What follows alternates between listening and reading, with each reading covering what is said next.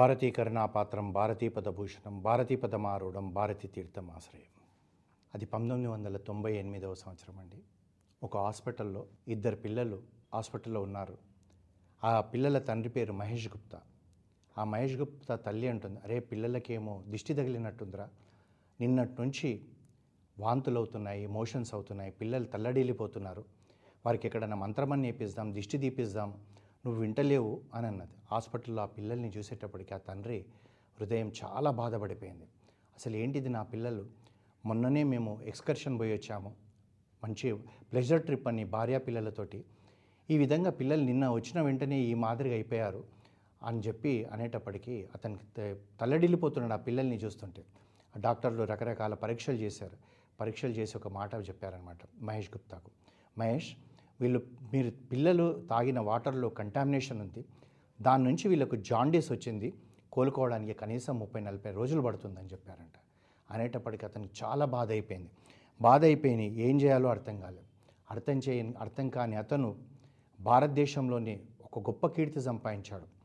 ఏంటిదంటే pure water man of India అనే award కూడా సంపాదించుకున్నాడు అతను. ఎవరి మహేష్ గుప్తా అని మనం వెనక్కి వెళ్ళి చూస్తే, మహేష్ గుప్తా తండ్రి ఒక ఆర్డినరీ ఫ్యామిలీ, అంటే ఒక చిన్న ప్రైవేట్ జాబ్ చేస్తూ ఉన్న వ్యక్తి. వీళ్ళకి పెద్దగా పిల్లల్ని చదివించాల్సినంత స్తోమత కూడా లేదు. అందుగురించి తనకిద్దరు కొడుకులు ఉంటే ఆ తండ్రి ఏం చేశాడంటే వాళ్ళను లోధి కాలనీ ఢిల్లీలో దివాన్ చంద్ చారిటబుల్ సొసైటీ స్కూల్లో, అంటే చారిటబుల్ స్కూల్లో ఈ పిల్లల్ని చదివించాడు.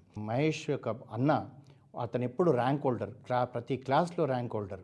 ఇక ఇతను మహేష్ మాత్రం మామూలు చదివే, ఆడుతూ పాడుతూ ఉండేవాడు, పెద్దగా తనకు అంత శ్రద్ధ ఉండేది కాదు. స్కూల్ అంతా అయిపోయింది, ఆ తర్వాత 12th క్లాస్ అయిపోయింది. మామూలుగా ఇతనేమో పాస్ డివిజన్, అన్ననేమో స్టేట్ ర్యాంక్ వచ్చేవాడు. ఈ విధంగా అయిపోయింది. పన్నెండవ తరగతి కూడా అయిపోయింది. అయిపోయిన తర్వాత ఇతను కూడా, అన్నయ్య ఐఐటీలో జాయిన్ అయ్యాడని ఇతను కూడా ఎంట్రన్స్ రాశాడు. ఎంట్రన్స్ రాస్తే ఎంట్రన్స్ పాస్ అయిపోయాడు. ఇద్దరు కూడా, అన్న అప్పటికే ఐఐటి కాన్పూర్లో జాయిన్ అయ్యాడు, ఇతనికి కూడా కాన్పూర్లో అడ్మిషన్ వచ్చేటప్పటికి ఇతను కూడా అక్కడ జాయిన్ అయిపోయాడు. అక్కడ జాయిన్ అయిన తర్వాత ఐఐటిలో ఇంజనీరింగ్ అయిపోయింది. ఆ తర్వాత పోస్ట్ గ్రాడ్యుయేషన్ చేయడానికి డెహ్రాడూన్లో ఇండియన్ ఇన్స్టిట్యూట్ ఆఫ్ పెట్రోలియంలో జాయిన్ అయిపోయాడు.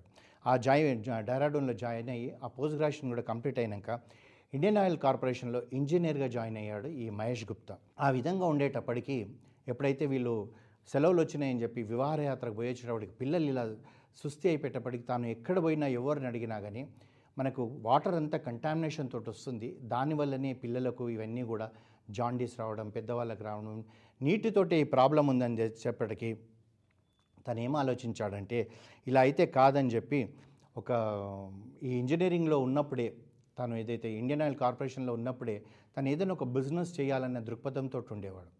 10 ఏళ్ల తర్వాత 1988లో ఎస్ఎస్ ఇంజనీరింగ్ అని చెప్పి తాను ఒక ఉద్యోగం అయిపోయిన వెంట రిజైన్ అయినాక ఇంటి వెనుకన ఒక చిన్న షెడ్ పెట్టుకున్నాడు.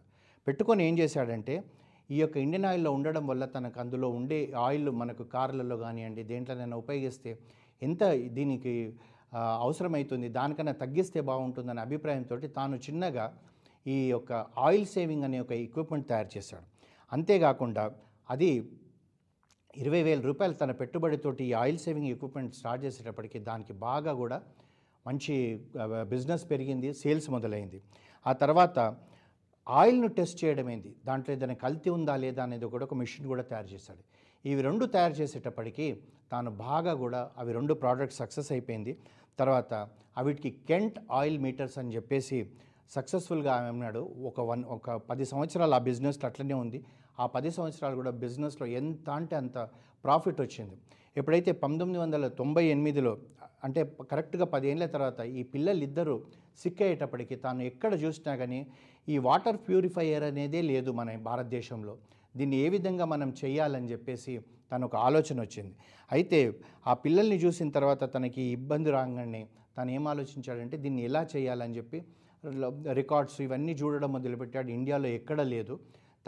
తన స్నేహితుడు, తనతో పాటు ఐఐటీలో చేసినవాడు, తాను ఇప్పుడు జర్మన్లో యుఎస్లో ఉన్నాడనమాట, అతని దగ్గరికి లెటర్ రాశాడు. ఏమని అంటే ఈ వాటర్ ప్యూరిఫైయర్ ఏంటిది, దీని గురించి నాకు కొద్దిగా డీటెయిల్స్ పంపియండి అంటే అతను అక్కడ లైబ్రరీస్ నుంచి తనకి డీటెయిల్స్ పంపించాడు. 1748లో జీన్స్ నోలెట్ అనే అతను రివర్స్ ఆస్మిక్ అంటే ఆర్ఓ వాటర్ అని మనం ఏదైతే అంటామో దాన్ని ఫస్ట్ కనిపెట్టిన వ్యక్తి 1748లో కనిపెట్టాడు. అతని పేరు జీన్స్ నోలెట్. అయితే అతను కనిపెట్టింది ఏం చేసిండంటే సముద్రం నీరును మంచినీరు చేయడం కింద కనిపెట్టాడు. దాని నుంచే అక్కడ ఉపయోగాలు చేస్తున్నారు, అవన్నీ అవుతున్నాయి. తర్వాత 1959లో కాలిఫోర్నియా యూనివర్సిటీలో ఇద్దరు స్టూడెంట్స్ మళ్ళీ ఇంకొకటి కనిపెట్టారు. ఆ ఇద్దరు స్టూడెంట్స్ ఎవరంటే సిడ్నీ లోయస్, శ్రీనివాసం సూరిరాజన్, మన ఇండియన్ అతను. వీళ్ళిద్దరు కలిసి చేసిన తర్వాత ఆర్ఓ మిషన్స్ డెవలప్ చేశారు వాటర్ కొరకు. చేసిన తర్వాత 1960 నుంచి అమెరికాలో అందరి ఆర్ఓ వాటరే తాగడం, ఆ మిషన్స్ చూసి ఒక కంపెనీ పేటెంట్స్ ఉన్నా కానీ ఒకటి కాకుండా రెండు కాకుండా 4 కంపెనీలు రావడం, ఈ ప్రోడక్ట్స్ అమ్మడం మొదలుపెట్టింది. అయితే ఈ మహేష్ ఏం చేశాడంటే తన స్నేహితుడిని అడిగి కొన్ని స్పేర్స్ అక్కడికి ఏం తెప్పించుకున్నాడు. తెప్పించుకొని ఇండియాలో ఆర్ఓ సిస్టమ్ది ఫస్ట్ మెషిన్ ఇతనే తయారు చేశాడనమాట. చేసి 1998లో 5 లక్షల రూపాయల పెట్టుబడితోటి ఒక నోయడాలో ఒక చిన్న ఫ్యాక్టరీ స్టార్ట్ చేశాడు.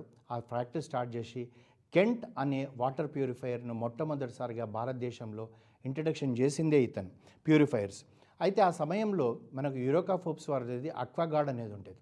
అది చాలా ఖరీదుగా ఉండేది కాదు, అది ఎంత 3000 రూపాయలే. ఈ కెంట్ ఏమో 20,000 రూపాయలు అనేటప్పటికీ జనాలు తీసుకోవడానికి కూడా చాలా కష్టపడేవాళ్ళు, ఎందుకంటే డబ్బు ఎక్కువ ఇదవుతుందని చెప్పేసి. తాను అయినా కానీ డోర్ టు డోర్ వెళ్ళి చేసి అమ్మడం మొదలుపెట్టాడు.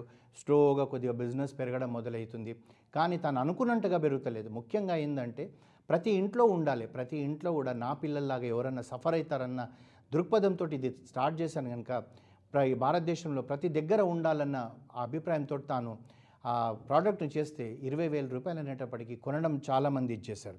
అయితే తను ఏం ఆలోచించాడంటే ఎవరైనా ఒక సెలబ్రిటీ తోటి నేను ఈ ప్రోడక్ట్ని అడ్వర్టైజ్మెంట్ చేపిస్తే బాగుంటుంది అనుకున్నాడు.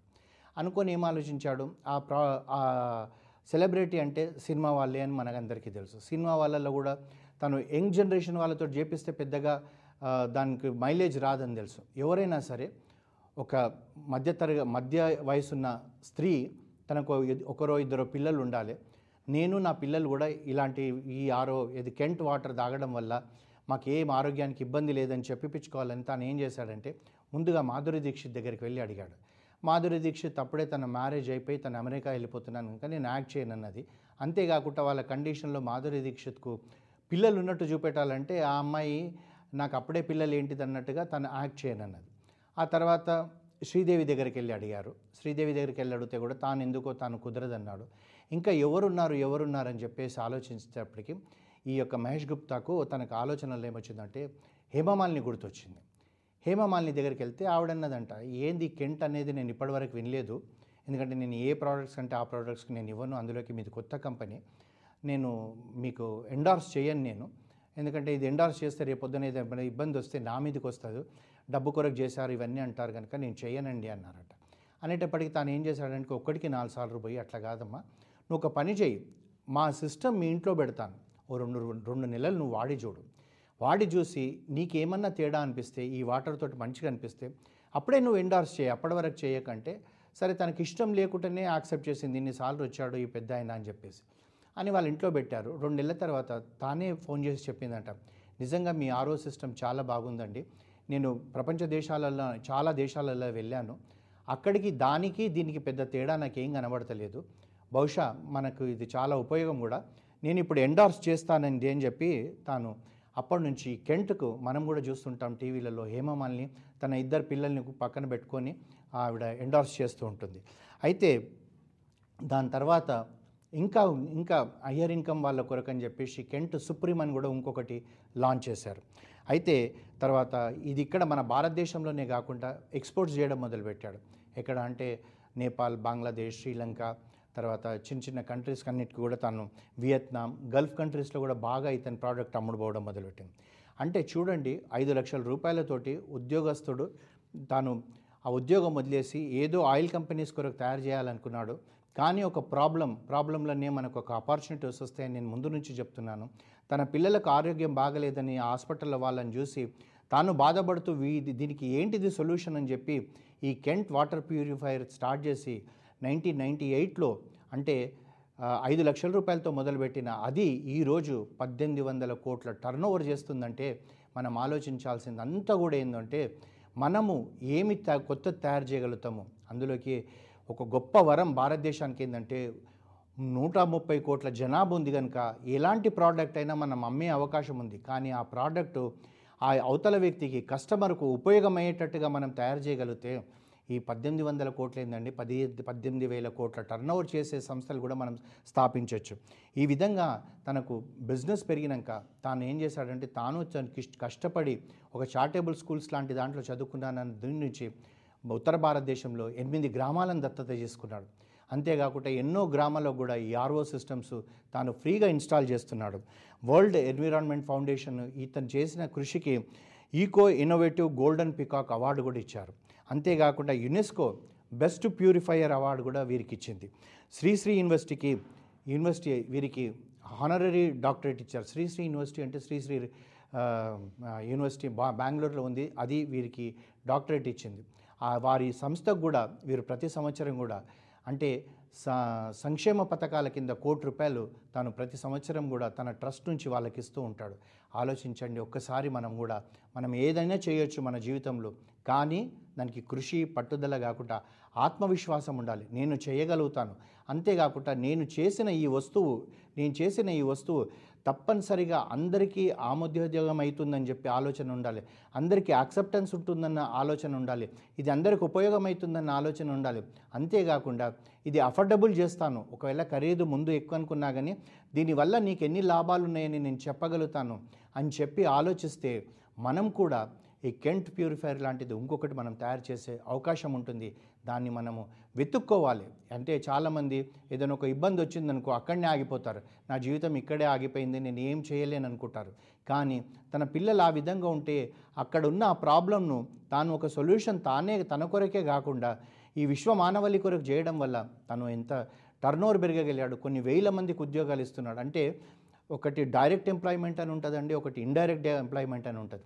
అంటే ఆలోచించండి, ఈ కెంట్ అమ్మే దుకాణాలలో పోతే ఆ కెంట్ అమ్మడానికి ఒక అబ్బాయి ఉన్నాడు అనుకోండి, అతని జీవితం నడుస్తుంది. ఎక్కడో ఫ్యాక్టరీ నుంచి మొదలైతే ట్రాన్స్పోర్టర్స్లో పనిచేసే వాళ్ళకు ఉంటుంది ఉద్యోగము, డిస్పాచ్ చేసే వాళ్ళకు ఉంటుంది, ప్యాకింగ్ చేసే వాళ్ళకు ఉంటుంది. ఎన్ని రకాలుగా ఉద్యోగాలు పెడితే ఎంతమందికి జీవనాధారం అవుతుంది. మనం ఎంతసేపు కూడా ఒక ఇండస్ట్రీస్ చూసేటప్పటికి వాడు ఇంత డబ్బు సంపాదిస్తున్నాడండి అనుకుంటాం, కానీ అతను కష్టపడడం వల్ల ఎంతమందికి జీవనోపాధి జరుగుతుందో ఒక్కసారి ఆలోచిస్తే జరుగుతుంది. డైరెక్ట్ ఎంప్లాయ్మెంటే కాకుండా ఇండైరెక్ట్ ఎంప్లాయ్మెంట్ వల్ల ఎంతమందికి ఆ లాభం వస్తుంది, ఆ ఫలాలు అందుతున్నాయని ఆలోచిస్తే మనం కూడా మనం చేయాలన్న తపన మనకు పెరుగుతుంది. ఆ పెరిగేటట్టుగానే మనం కాకుండా కానీ ఇప్పుడు మనం చేయకపోయినా పర్వాలేదు, కానీ వచ్చే జనరేషన్కు మనం ఇవన్నీ కూడా స్ఫూర్తిదాయకమయ్యి కృషి ఉంటే విశ్వామిత్రుడే కాదు ఈ మహేష్ గుప్తా కూడా అవ్వచ్చు అని చెప్పేసి మనం వచ్చే జనరేషన్కి చెప్పడానికి మనకు అవకాశం ఉంది. అది చెప్పాల్సిన బాధ్యత కూడా